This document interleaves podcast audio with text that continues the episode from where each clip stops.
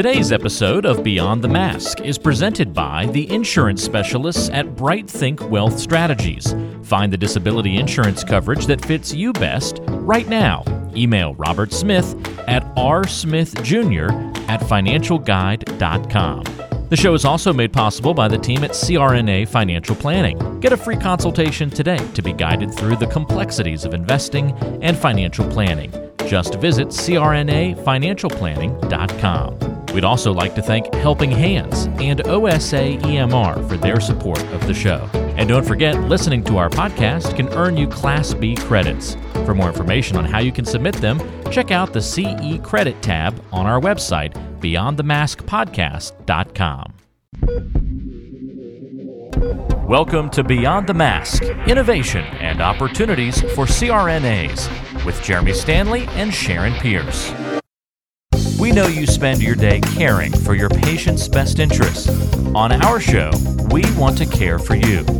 Join us as we leave the operating room and learn the latest in the CRNA industry.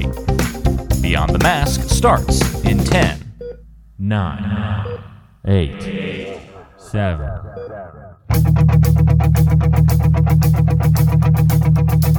Welcome to Beyond the Mask. I'm Jeremy Stanley, and I've been working with CRNAs for over 23 years, and I'm married to one. And my co host is Sharon Pierce. Sharon's a practicing CRNA for over 20 years, a past president of the ANA, the NCANA, and she's held many other leadership roles. As usual, our goal with every episode is to educate and enlighten CRNAs, and I think our topic today is definitely going to do that. And Sharon, what time is it? It's time to wake up, Jeremy. I think it is. Sharon, you know, this is one of those podcasts that, you know, I'm pretty excited about. We've been talking about this for a while, and I think it's going to be a really good one today. Oh, you have been talking about this for a while. And once I let you two go, I might have to take a water, ho- water hose to you to get y'all apart. uh,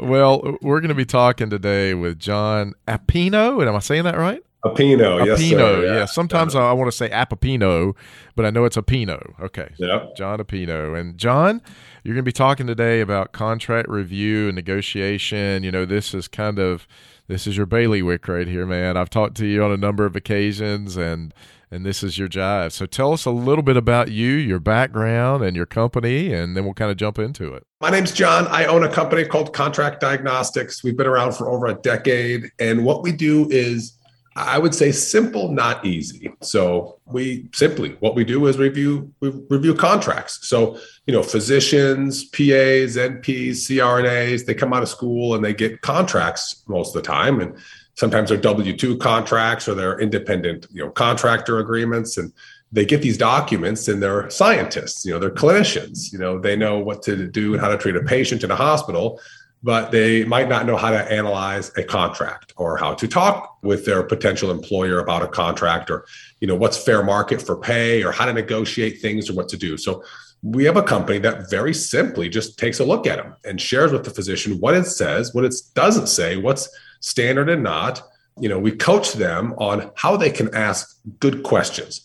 It doesn't have to be what should change or what's negotiable but just how do they do due diligence on the agreement to make sure it's a good spot for them and their career and their family and their finances and everything else. So it's that simple. Now it's it's not easy. There's a lot of complex things on the back end that go into it from our perspective. But as you guys know, when you've been working on something for a decade, you know you you learn a couple of tricks of the trade and. Uh, and I love doing these podcasts because it allows us to share some of those tricks with folks that listen. So, yeah. Now, John, what's your background that kind of shepherded you to doing this? Yeah, so I great great question. I, I, I should have said. So I am my undergraduate is in biology, microbiology, and chemistry.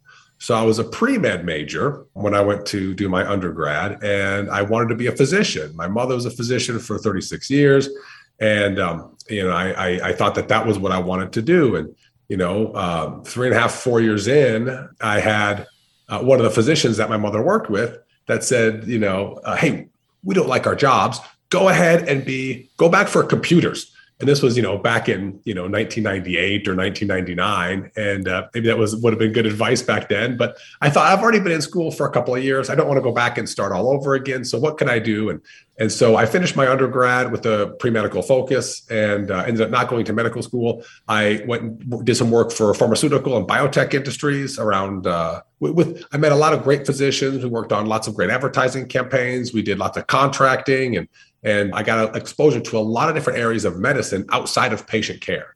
And so, as a lot of physician friends of mine, we had you know talked late at night over you know, you know challenges or pain points that they had with their jobs, and it seemed like a couple of things kept showing up as far as you know how they come out of training, how they handle the additional finances that they're given, or that they've worked hard for. How do they manage a contract? How do they manage recruiters and finding a job? And how do they relocate and find a home? And there was all these things. And you know, I thought that the contracts piece would be interesting because there wasn't really one national company that these folks could go to. So they could look up somebody online or go find a local attorney that may have worked with somebody on a DUI or something. And there was no like national brand they could just go to that specialized in contract reviews that understood compensation and could be a good coach. And so um, uh, anyways, I yada yada. We created a company. We thought there was a need for it, and we found a great uh, a great niche. So we've got great attorneys that work here. Uh, we've got fantastic compensation data, and um, we just overall don't operate like a law firm. Of course, we don't get involved with those types of things, but we're a consulting firm that can guide a physician or a CRNA or a nurse practitioner on their contract and what they need to know about it. Yeah, great. Yeah, I think there's definitely a market out there for that, as you've obviously established. And you know, of course, our our market and and Sharon is a CRNA. You know, a lot of our listeners that are going to be listening to this are going to want to know from a CRNA standpoint, what does that mean? So you know, we get a lot of questions with that because we have a lot of 1099 folks that come to us on the tax side mm-hmm. who might have a contract and they say, you know, who do we turn to for this? You know, I don't know what this means. I mean, I'll give you a, a perfect story. My wife is a CRNA as well, John, as I, have told you, and she had a contract with a company, uh, 1099 company, and she was working and they lost their contract with a medical facility and you know unbeknownst to her because she didn't run that contract by me um, it's it had a non-compete in there which was which was fine. You know i mean that's standard protocol. But somehow this non-compete led the new firm to believe that they could never hire back anyone who worked at that facility under the company that lost the contract. Yeah. So she loved working there and according to the folks she was working for it was only 12 months but the way the new firm interpreted it was ever. And she has not been able to go back and do any work there at all and, you know, unfortunately, that's kind of the way it was. And she's not one to kind of push the envelope like me. But, you know, I would have kind of pushed it. I mean, non competes in North Carolina are probably pretty hard to enforce. But anyway, I digress. But so let's talk about, you know, what exactly is negotiable in a contract and what have you seen out there? Yeah, it's a great question. And I think it's all dependent on the situation. You know, sometimes we'll see like a W 2 position and they might have benefits. You know, they might have here's what the retirement plan looks like, or when you can participate, or you know, here's what we have for medical insurance, or what type of disability plan they might offer at the employer level. And those things are generally not negotiable. They're generally, as you know, I mean, plan documents that they've negotiated for a group of a group of employees that the CRNA would fall under. And so sometimes those things aren't negotiable, but there might be something negotiable inside of the benefits, like uh, how much time off they would get compensation depending on the situation may or may not be negotiable. You know sometimes they have a here's our blanket policy for everybody. And then sometimes they say no we value things like tenure or experience or maybe a certain type of additional training you know or somebody who's willing to do a couple of different locations versus just one location. There might be some things you could negotiate as far as you know around compensation. They may be able to negotiate the you know non-compete to your point earlier if they have one you know what's the radius? And how is it enforced? And how many locations is it? And you know is there a buyout provision that they could you know institute? So the non-compete may be negotiable. There might be something around tail insurance or malpractice insurance and how that's provided and you know what happens on termination for that. So and then of course there's just what's the expectation around the schedule? So if a CRNA is going to work, you know, a full-time 40-hour week, what does that look like? If they're going to work shifts you know how many are those? Is that included in the agreement or not? And is that something that could be negotiable on what the expectations are for particular shift work or how many they are or what kind of language would be in the agreement as far as documenting it all? Because you know it's one thing to be told what you may or may not do. Once you get there it's one thing to have it in the actual agreement of course. Right right. Sharon I, saw you getting ready to ask something there so i was going to jump in but i'm going to let you go so you talked about a lot of different things. What is best to negotiate of all the things that you talked about and who should you talk to? And give us some feedback and how to ask those questions and yeah. No i think it's a great question. And and i don't want to keep saying it all depends but it it does depend on the actual you know act, the actual story right? So one thing that i know you know there's uh, some organizations where they might take a contract that a crna submits you know, either send it to an outsourced provider, even sometimes offshores, like to the Philippines, they might send it to redline and highlight and send it back to the provider. We don't feel like that's the best thing to do. We have conversations with people because there's that story. So if somebody's moving somewhere for one year to support a spouse, as they're completing a fellowship of their own before they move, you know, clear across the country, maybe the non-compete's irrelevant and they could care less. Right. You know, maybe they don't even care so much about compensation. They care about tail insurance because that could be a significant cost when they might leave. Maybe they don't care that the 401k doesn't start for a year or how much vacation they have because they're just there to check a box for a year as they support their spouse as they finish training. And then, of course, you could have a completely opposite side of side of that, where you're going to be there forever. You know, and a non-compete does matter because your spouse maybe works in town, or you grew up there, and there's a competing group that you feel might be better. And maybe you're not worried about the tail insurance because you plan on retiring from the practice. So each story is a little bit different as far as like, you know, what's more important. We always tell folks that we work with to look at the contract as kind of like a set rule of expectations. So I sometimes use the example if I'm going to sell my home, and you guys can think of 100 examples on your business. But if I'm going to sell my house, I can say, you know, what are the expectations? Well, on uh, on this particular date, I will leave my house, you know, and you will you know take possession of it and you will give me this much money that's the expectation right and now if there's differing expectations i'm going to leave the drapes i'm going to leave the tv i'm going to leave the patio furniture or the barbecue outside those expectations are built into the contract so then if i leave and i don't leave the barbecue or i don't leave the tv now they say hey wait a second we agreed to this and it says right there and so same thing with a agreement, whether it's for, you know, it's different for an independent contractor as it might be for a W-2, but to make sure that those expectations are clear and a position for a CRNA. And I think again, it's it's simple. What's the CRNA going to do? They're going to give the organization their time and their expert opinion. And what is the organization going to do for the CRNA? They're going to provide them with compensation and then maybe benefits depending on what type of deal it is. And those things should be very clear in an agreement. So if it if the compensation is vague, you'll be paid, you know, uh, per policy. Well, that's not good. You know, we need to know what the policy says. Is it an hourly rate? Is it a shift rate? Is it a salary? Same thing with vacation, right? And then the same thing with the schedule. So, you know, you're working a minimum 40 hours a week might not be what you want with minimums. You know, maybe you want it says Monday through Friday, 8 to 5 general business hours. Maybe it should say something about call and how much call they're going to take. Mm-hmm. And what happens if somebody steps away from the practice to have a child or, you know, or they just quit, they leave or they retire? What happens if the call pool's five people and now all of a sudden it's three people because one's out with a baby and one one quit? So having the expectations on your schedule and your compensation, I think are very important for everybody. So those would be things that I would say would be most important from just a, a global perspective. But I think it's important that they do due diligence on the entirety of the deal, but more so that equation for my expectation of you is you give me money and benefits. The expectation that you can have of me is I'll give you my time. And then those things should be very, very clear. So on the who to speak with, it varies so much by account again. Sometimes it's a recruiter, sometimes it's a you know a uh, an administrator sometimes it's a small group and you're working with you know maybe an anesthesiologist you know that's the lead of the group that's going to hire the crna it might be a locums company that you're going to ask the questions on if they've got a contract with the facility or one of the major, you know, one of the big players, a private equity players that might be hiring somebody.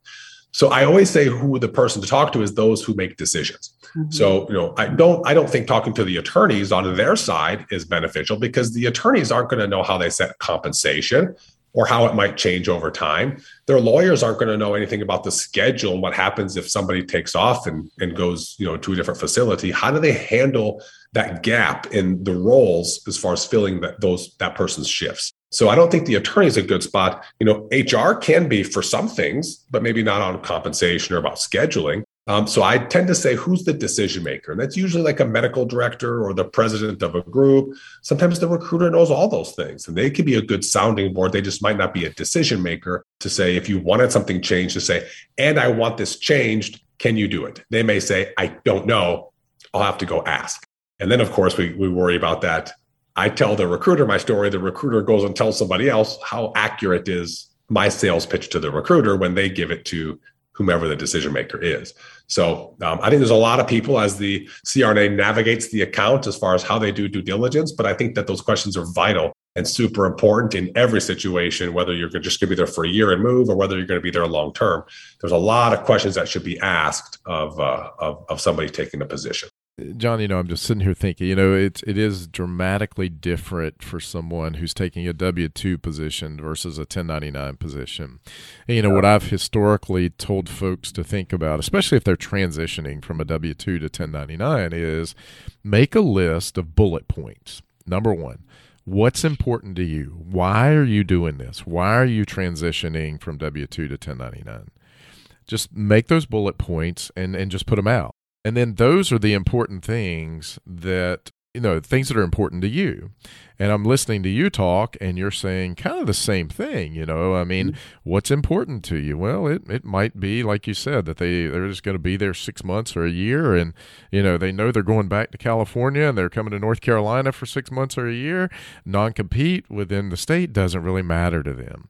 Right. Um, but there might be someone like my wife who lives around here and she drove 10 minutes to the facility and a non-compete to her was a big deal so you've really got to define what is important to you in your situation. Do you have like a, uh, just for lack of a better terms, kind of a one sheeter bullet points of things that people should be thinking about, or is that you just say, "Hey, hand us the the contract and we'll review it and we'll get to know you and we'll do all that due diligence, um, and then we'll ask you the right questions." How does it work with you guys? Yeah, we've got a lot of different things that we can share. I can actually send some over to you as far as some of the, you know, like you know, maybe things to keep. I think we have like a like a top 10 list to look out for. I think we have a yeah. five red flag things to keep an eye out for. We have other backgrounders on how to ask benefit questions or how to ask questions regarding compensation. Um, and uh, we've we've got a, one that talks about the differences between 1099 and W two work as far as what they should keep an eye out for. So I can send all that kind of stuff uh, to you guys, and you guys can put it up online or shoot yeah. it out to your folks, or you know, great. publish online, whatever you want to do with it. But yeah, there are some basic, you know, kind of core things that we feel you could you know look out for in terms of like a red flag in a in an account. Um, but as far as like how do they, you know, and of course, if there's a red flag, that should definitely be addressed by the CRNA. But as far as like what's important to them, it just I, I think it's important to you to your point to say I want to reflect and think do would, would I rather have more time off or would I rather have uh, more money? Uh, would I rather have more flexibility with my schedule to be with my children if I've got young children, or um, would I rather work a ton and pay off some of my student loans, or mm-hmm. go on more vacations, you know, with extra income, or help a family member out or a charity? So I think it's important that they define kind of what their individual goals are as as a a spouse, as a uh, as a uh, as a parent, as a worker, as a you know fill in the blank, and then kind of make sure that the contract aligns with those needs and whether that's based on flexibility and schedule or location, geographical preference, or if it's around compensation and or you know maybe you're very you know you want a 1099 job because you don't want a w2 because you've got you know some ideas with how you want to structure your tax situation as an individual you know right. um, all those things that you guys can help with to be very proactive in some of that i think is important to know um, and have each each individual crna define that for themselves Yep. Actually, that sounds a lot like what you do, Jeremy, but you do it around retirement and those kinds of things. But it sounds like the same questions. And I know it's got to be a struggle sometimes for you guys because you people might not know exactly what they want. It's kind of like me in decorating. I know what I don't want, but I don't know what I do want sometimes. Right. Right. Well, and Sharon, you know, to that point, I mean, it comes from one experience, two, from doing it over and over again and asking the right questions. You know, I think that's the key. And you always pick on me that, you know, I'm, I'm part ad- advisor and, you know, part psychiatrist and psychologist. And, you know, you've got to be, you've got to get to know people and, you know, what, what's important to them and so forth. Yeah. Well, it's the same thing. They don't, a lot of people don't know options. Right. You know, so if we're talking around, like somebody might send me a contract and say, John, they said it's non negotiable. Do I even need to have you look at it? Or they might say, um, they said the compensation is the, the salary of whatever, uh, $200,000 a year is non negotiable. It doesn't make any sense if I offer them, or if I even have a conversation around finances or money, which I would disagree with because we have all kinds of options and ideas and we can be creative. Even if you can't come off with a $200,000 salary, I can provide 15, 20, 30 questions that they could ask around compensation and maybe even like an escalator clause. So we guarantee that you get to 250 by year three. And so the same thing with your business, Jeremy. Like people don't even, they might not know that they have options. What are the options? Nothing. I make an income, I pay my taxes, and I go about my business. And they right. don't know that there's, I mean, the tax code is 30 billion pages or whatever it is. And if, if without a professional to lead you on what they need to know and how they could structure things in a creative and unique way, um, they don't know. So that's why it's, it's important that these high income earners have lots of people on their team. One that we always recommend is somebody like yourself. Have you thought about what would happen if you weren't able to work for two or three years? You know, on average, 25% of people will file a disability claim, and most of us aren't prepared for that loss of income. Every CRNA needs to protect their biggest asset, yourself, and your ability to earn with a disability insurance policy. We recommend contacting Robert Smith, a master disability insurance specialist with more than 30 years of experience and 1,800 CRNA clients, to find the coverage that fits you best. The best way to do that is to send him an email at rsmithjr at financialguide.com. That's rsmithjr at financialguide.com. Or call him at 504 394 6557. Well, how do you, I mean, speaking of pay, we talked a lot about pay. And, you know, I know one of the things that, that you guys do as well is um, you will define that for your clients if they're being paid fairly or not. You want to talk about that a little bit? Yeah. Um, it's hard to know what you're worth. You know, you might talk to some friends that say they made X or Y, you know, or their contract is for this or their salary is that. But it's not always apples to apples. You know, somebody going to LA is dramatically different than somebody going to rural Ohio. And, you know, somebody who's working, you know, who has, you know, eight weeks of vacation might be different than someone who has six weeks of vacation. So it's hard to compare just finances. Um, there might be differences in benefit analysis that aren't taken into account in a salaried position or at a you know an hourly rate on a 1099. Again, knowing the differences between a 1099 hourly rate and what that equates to on a salary position is something that's important that most people don't understand either. Uh, but there, it's hard to find good data. So you can go online and you can search for it, and you, you know, Doximity has some data. Um, there's MGMA or you know AMGA or Sullivan Cotter, they all there's all these published data sets that cost tens of thousands of dollars and they're fine, but you know, there's still survey bias and if there's still delays. So, you know, if I'm a, a cardiologist and I made a million eight last year, or an orthopedic surgeon who made two and a half million, I'm probably not going to take a survey to tell people how much I made. Right. You know, right. Um, and the surveys don't take into account someone who works 0.4, 0.8, or 1.2 FTEs. And plus they're delayed. So, you know, a survey that's that we use now, we, we could use MGMA, for example, but it's 2020 data that was just published this year.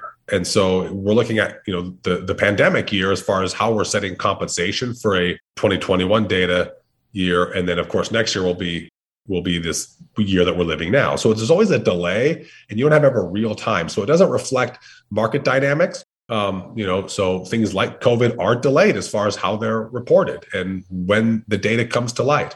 Um, you know, when we see supply demand curves for different specialties for what we do, and if you look at just the data, the national data sets, that th- those supply and demand curves aren't reflective for one or maybe two years until after we've seen them. So, mm-hmm. having somebody help you analyze the compensation structure to know if it is fair, and then of course how to question it, whether or not it's negotiable, is uh, is super important. And then you know, and I see these stats all the time, and something like I think what did I see? I said thirty eight percent of providers. So they're lumping CRNAs, NPs, PAs, and MDs, DOs into a bucket. And they're saying 38% of them haven't had any adjustments in pay, upward adjustment in pay in, uh, I think, the last four years. And then if you survey folks and you say, what percent of providers are going to be looking for a job in the next, you know, two years? And it's over 50% and you look at how many people transition out of their first position after training, it's 56 to 62%, depending on which stat you look at. So you take all those things together, and you know, I'll, i mean, if someone loved their job and they felt they were being paid fairly, they wouldn't be looking at other jobs, you know. And if you know, and and any, as, especially we're talking now about inflation, and people aren't getting raises in you know two, three, four plus years. So I think it's very important to have your uh, compensation analyzed, not just as you sign your contract, but on an ongoing basis and then as you're analyzing it, to have good data and good people that you can rely on for what's typical, what's normal, and then of course how to have that conversation with the with the employer or the contracting entity. So I'm hearing that you guys do that too, in addition to contracts. Yeah, that's what we specialize in. I mean, we look at the contract and we can tell them kind of what's typical and normal. But yeah, I mean, providing compensation data and a coaching on how to discuss their situation with that employer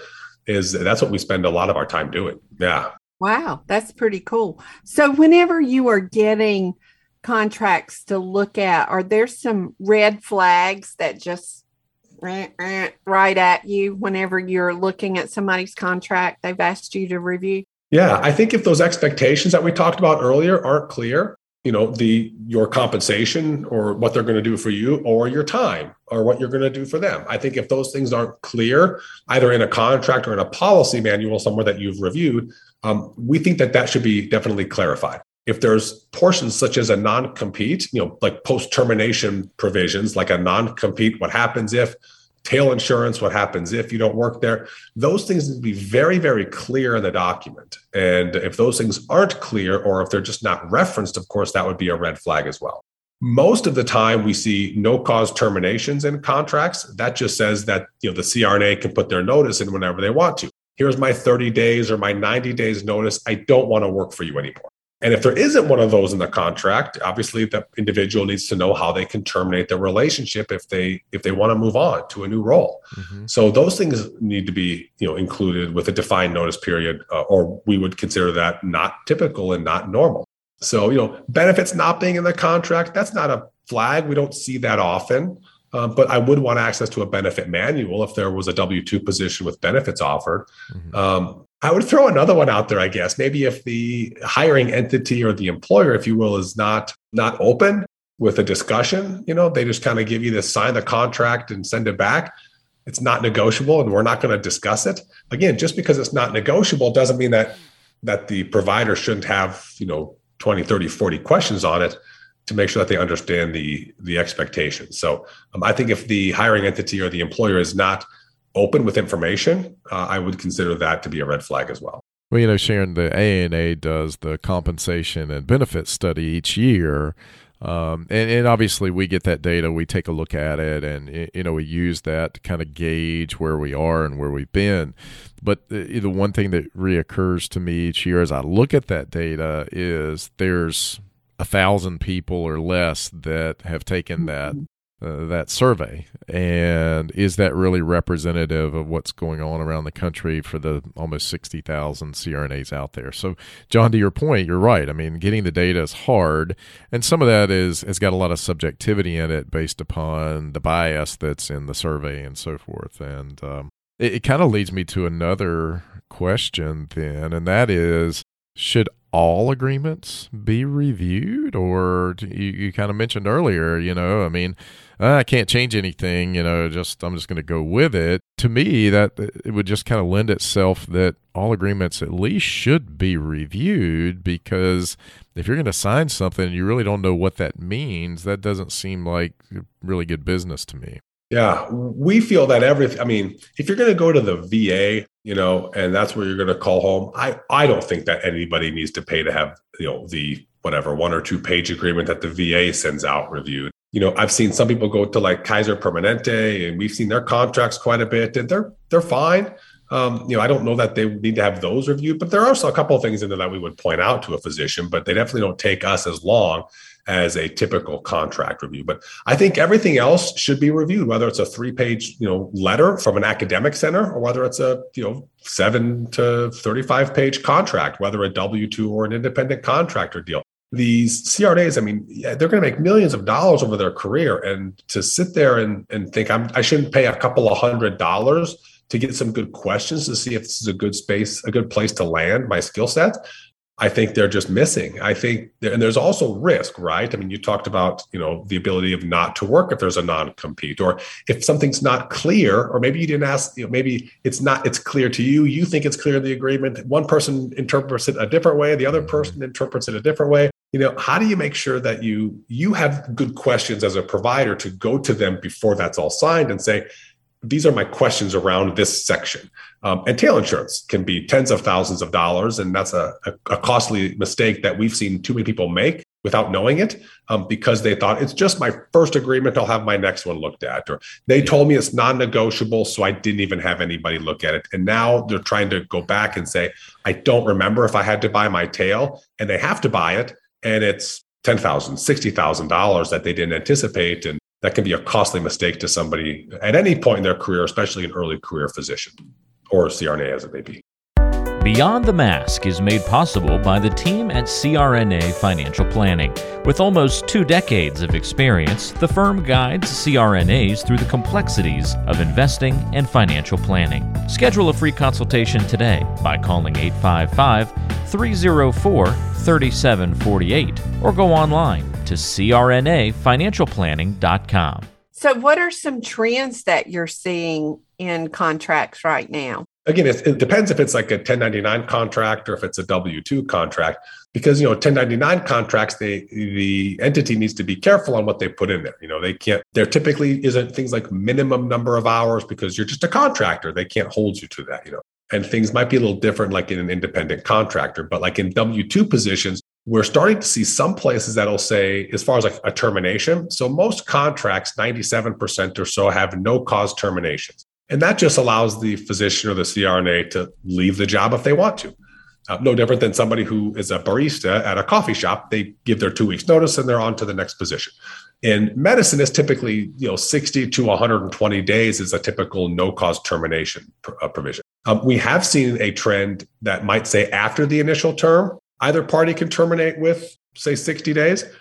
And so now they can terminate with 60 days, but it might only be after the initial term. So then they need to figure out, well, what's the initial term? Is it one year? Is it two years? Is it three years? And if it's three year term and the contract says after the initial term, can they even leave before the initial term is up, which is three years? So to go back to the point, if you're you know supporting a spouse, you want to work somewhere for a year or two, and you have an after the initial term of three years, you can leave now we don't know how you can leave if it's prior to three years. So there's some of those things that we're seeing as far as trends go. I don't know if it's just a, a function of you know the supply and demand curves and the shift that they've had happen with people retiring and you know the pandemic sh- you know shoved more people into retirement than they than they thought. We haven't seen anything in contracts yet.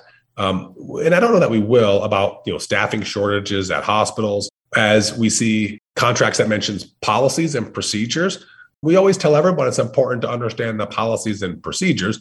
Uh, most of the time, I would assume policies would mean like social media policies, or if there might be a dress code policy, or you know, you don't smoke cigarettes on the hospital property or something. But you know, of course, now we're hearing, you know, what about a a vaccine policy?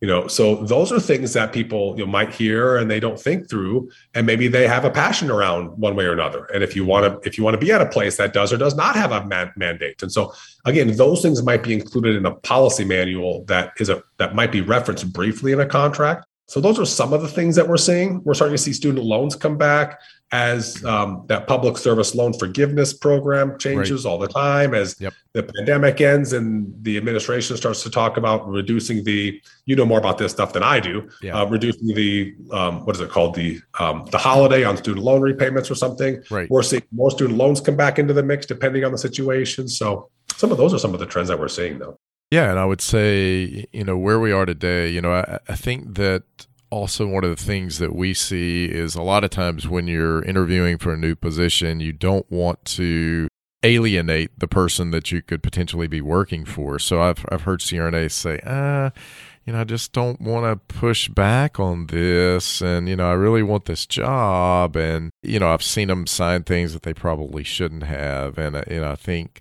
especially in this environment when we've got this supply demand imbalance, CRNAs out there should know that really, I mean, in most cases, the, the CRNA or the physician is in the driver's seat because there is a shortage out there. Um, mm-hmm. And you should be looking after yourself and you should be doing these things. And John, to your point, you know, I think what you guys charge for what you do is much cheaper than I could send someone upstairs in my building and have this uh, prestigious law firm that's in our building take a look at their contract you know, I think you guys do a great job because that's what you specialize in and what you do. And I would just say that it is it is very well warranted to understand what you're getting into when you're signing an agreement like that. Yeah, and I would never deter anyone from going to a you know a, a, a state specific attorney. I think they'd get fantastic advice on the contract and the legal implications of it but those attorneys they just don't understand compensation and they're not going to coach the crna on how to have that conversation. Right. And that's what we specialize in. So to your point you know eh, you, you don't want to upset the hiring entity that might be your future boss.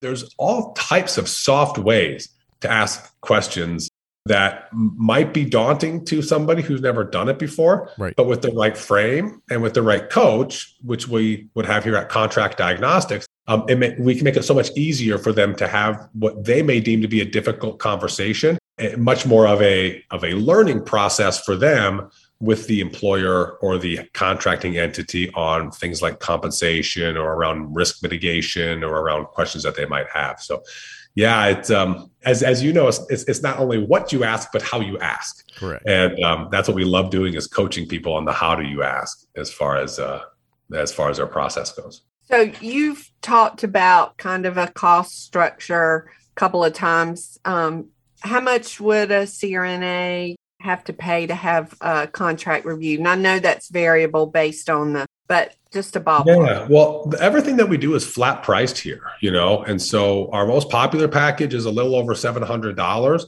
Um, and they get compensation data, they get phone calls with us, they get access. So as they have that conversation, we don't charge them, you know, 15 minutes or of a whatever right. rate when they email us.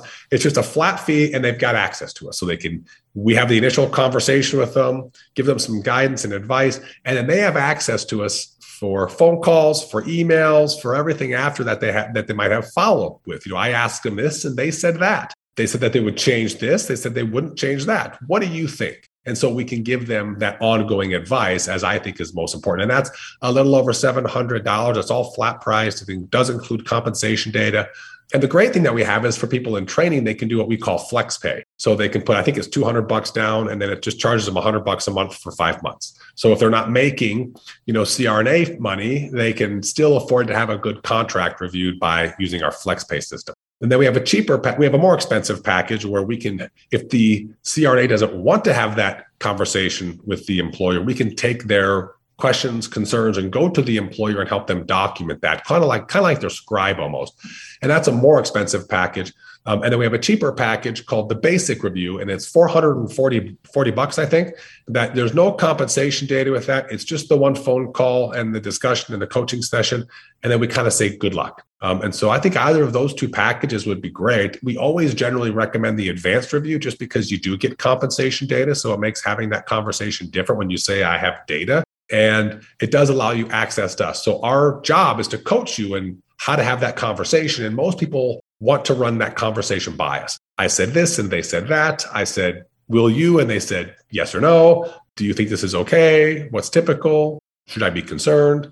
Um, and so having that access to us for the back and forth can be very important. But yeah, you know, 400 bucks to 700 bucks, you know, ish is what our rates are. And it's all flat price. So they don't have to worry about are there any extra fees or being nickel and dimed or any of that kind of stuff. So it's a pretty smooth process. Yeah. And and then John, if they ever have a a problem with that contract? I mean, do they come back to you guys or what happens at that point? Well, I think it would def- depend on how you define problem. So if they need like legal advice, they're looking for like, I've got a problem with my employer, we would of course send them to a state-based attorney. Right. Um, but sometimes they just call and they say, hey, you know, they said that call was this and they're asking you to do call like this. What should I do? And we can provide them, you know, like here's how you can go to the employer and have that conversation. You know, here's how you can share with them your your feelings or your thoughts. Um, maybe it's, hey, I don't have any problem with my job, but I haven't had a raise in four years or five years.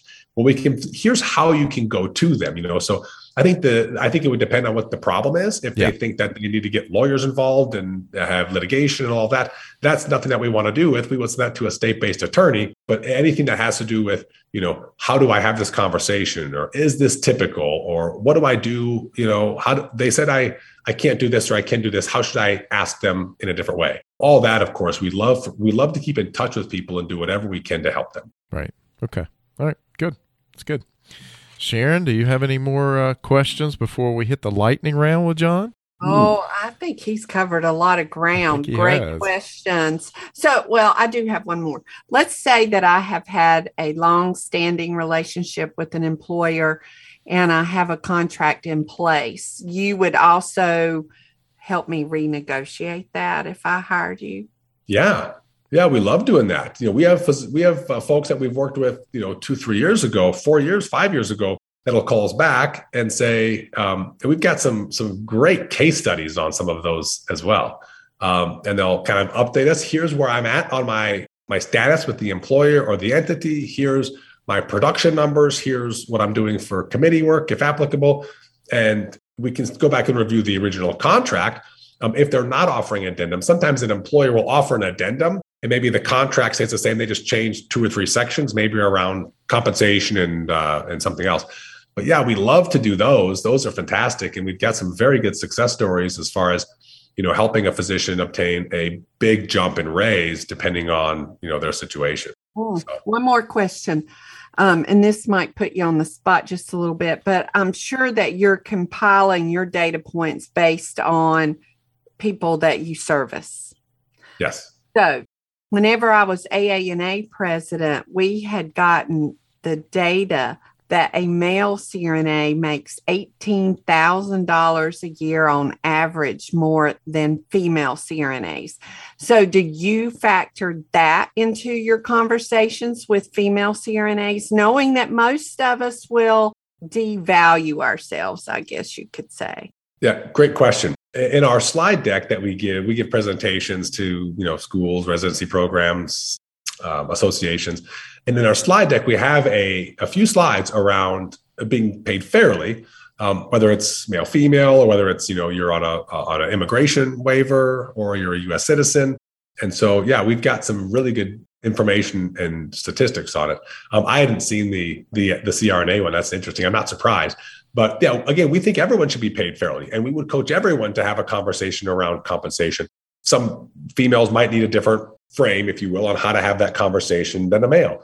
But uh, we bring it up on calls, you know, like, hey, you know the stats, you know, you know you need to ask, and um, and we do whatever we can to make sure that we guide them and coach them to uh, to have that question. But it's something that is real, unfortunately, and it's all the more reason. And the thing is, Sharon, we know this. You right. know, it's been published, right? And we've, I mean, there, we, we have a study back to 1976. They've been talking about discrepancies in pay. Um, so it's well known.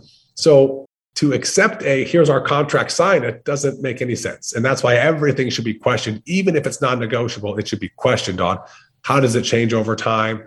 When was the last time it changed? What metrics are looked at when they change compensation? Um, you know, et cetera, et cetera. All those are great questions without even asking for more money. So right. Well, I always say that the answer is always no if you don't ask. there you go. it is true. That is true. All right, Sharon, lightning round. Hit him up. My favorite part. If you could have dinner with someone alive or dead, who would it be? Alive or dead? Uh, maybe Marcus Aurelius. Oh, well, there you go. All right, I want to know why. Yeah, I knew that was coming. I could see it in your eyes. I think it'd just be fascinating. Um, you know, um, just the things that I've read that he's written, I think it'd be fascinating. And the time that he lived in, uh, I'm fascinated with. I think uh, there's just so many uh, things that, you know, you look back to that era and how they dealt with problems and how, you know, some of the Stoics viewed life and, and, and death, if you will. I think it'd be fantastic to have a conversation with him all these years later. It's awesome. So, what do people often get wrong about you, John? That I'm a big city guy N- uh, instead of being from South From Dakota. South Dakota? from South Dakota. Yeah. Yeah, yeah. Yeah. They think you must be like a New York guy or a Chicago guy. Um, and uh, I, there's probably not a lot of six three Italians walking around South Dakota. That's true, but you know, that I, I am from definitely don't have that accent. No, not at all. If, if, if you if you drink, does your your South Dakota accent come out? I hope not, but I don't know. Listen, both of my son-in-laws are Midwestern boys, so they both have that yeah There you go. so I like that accent. and he likes yours, Sharon. of course, I love it. I think it's awesome. yeah, that's the right thing to say. Right. So, what's your favorite word that you can say on the podcast? My favorite word. That's tough. I would say I could be generic and say the, the- my favorite word would be yes, because who doesn't love saying yes? Yeah, I like Um, that. But if I if I had to frame it differently, I would say maybe um, like experiences, life experiences, are things that I love to to uh, to talk about and uh, discuss. All right, John, if you won the lottery, what would you do? Does anybody know that I won the lottery? Well, you know, it depends on your state, John. We'll go back to your know. industry. You know, why I in North asked. Carolina, you have to you have to disclose it, but you won five hundred million. And no, If you don't have to disclose it. What would you do? If nobody knows, Yeah. I would do nothing different. I'd probably work a little less, but I do love what I do. Yeah. I don't think I'd. I, I have a Toyota 4Runner. It's fantastic. I don't think I'd buy another car. Yeah. You know, um, I think I do everything the same. I think I would feel guilty because that's a that's a big burden to Yeah. to, to handle. Um, I think I'd be a, I'd be generous as can be with it, and um, knowing that you can't help everybody, I would do whatever I could. If nobody knew, I would do my I would do everything in my power to keep it tight under wraps. And Are I- you an Italian Catholic? You sound like you got that guilt thing from the sister. So it's not about that. I just that's just a I, my wife will talk about it sometimes. To me, that's a burden that I would never want. You know, Yeah. having that kind of generational wealth, it would just be, to me, it'd be burdensome. You know, Yeah. and it would just change so much the relationship that you would have with your friends and your family because you're not you anymore. You're they think that you're somebody else because you have something like that. And it's just a. Yeah, I'm on. I sit on the board of three different nonprofits, and I it would be hard- knowing that we have difficult decisions to make with the limited resources. If you had seemingly uh, unlimited resources, I think it would be just as challenging because you couldn't you couldn't give to everybody, you couldn't help everybody, and you still have to be purposeful with what you would do with it. Yeah. knowing that your, your phone would ring way too much, and my phone rings plenty already. So It may ring more after this podcast That's airs. right. That's right. Well, John, uh, you know, we really want to thank you for being on today. Obviously, great need for what you do, and you do it well. And we really want to thank you for that and uh, appreciate all you're doing out there to help people out. And uh, Sharon, I think it's a wrap. I think so. We want to thank our listeners for listening to Beyond the Mask with Jeremy Stanley. And Sharon Pierce. if you like our show and want to help us grow, Sharon, how can they help us grow? Well, the best way is to leave us a review, but make it Positive. There's enough negativity out there. absolutely tell all your friends about us, share the podcast, and we are in the top 50 medical podcast in the country and we want to go to what, Jeremy? I say number one, Sharon. Yeah, well, you know, we got to go past 10. Uh, yeah, that is true. That is true. But I'm going to go from 50 to 1. You know, I don't even want to stop at 10, you know? Well, see, I'm from the era where being a 10 was a good thing. So. Oh, there you go. There you go. I like that. That was a good one. All right. Until next time. It's a wrap.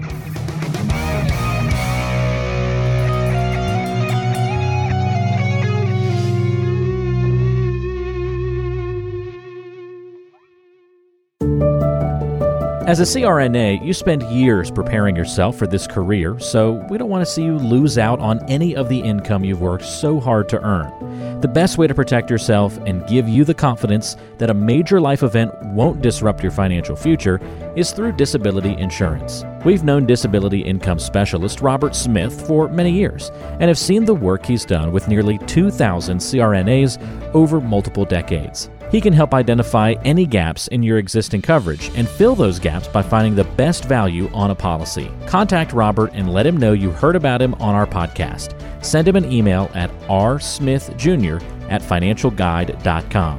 That's rsmithjr at financialguide.com. Or call him at 504 394 6557. Protect your greatest asset as a CRNA, yourself, and your ability to earn a living by adding disability insurance to your financial plan. Today's show is brought to you by the folks at CRNA Financial Planning, an independent consulting firm that offers financial planning services exclusively to CRNAs and their families. From planning for a child's future college expenses to building a predictable income stream in retirement, the firm is committed to offering you comprehensive financial services customized to fit your unique needs and objectives. If you have questions about your financial future, get them answered. Call the team at 855 304 3748. That's 855 304 3748.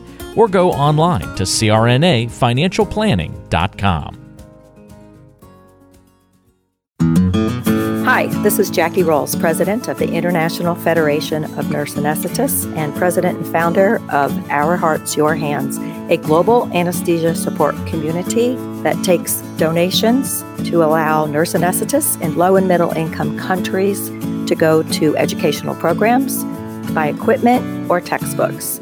Your donations are tax deductible, and we would appreciate your support.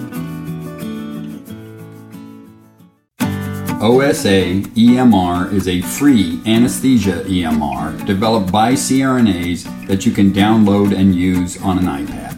Our nonprofit mission is to make sure that solo and small practice CRNAs can digitally record their anesthetics. To learn more, visit osaemr.com to download and consider donating to our cause. Remember, for CRNAs, data is destiny. Be sure to subscribe to the show on Apple Podcasts, Google Podcasts, Spotify, Stitcher, and anywhere you like to listen to shows. Also, be sure to check out BeyondTheMaskPodcast.com. Each episode is posted there with a corresponding blog post, and we timestamp important parts of the episode to help you quickly get to the content you're looking for. Also, check out the special series section on the site. You can follow along and catch up on the CRNA History Series, episodes specifically about political conversations in the industry. Or try the CRNA Personal Finance Series. It's all on BeyondTheMaskPodcast.com. And if you have a question for the show or want to be a guest, or even suggest a particular topic, fill out the contact form on the site or send an email directly to us at info at beyondthemaskpodcast.com. And lastly, let's take the conversation social. Check out our Beyond the Mask podcast Facebook page and Facebook group.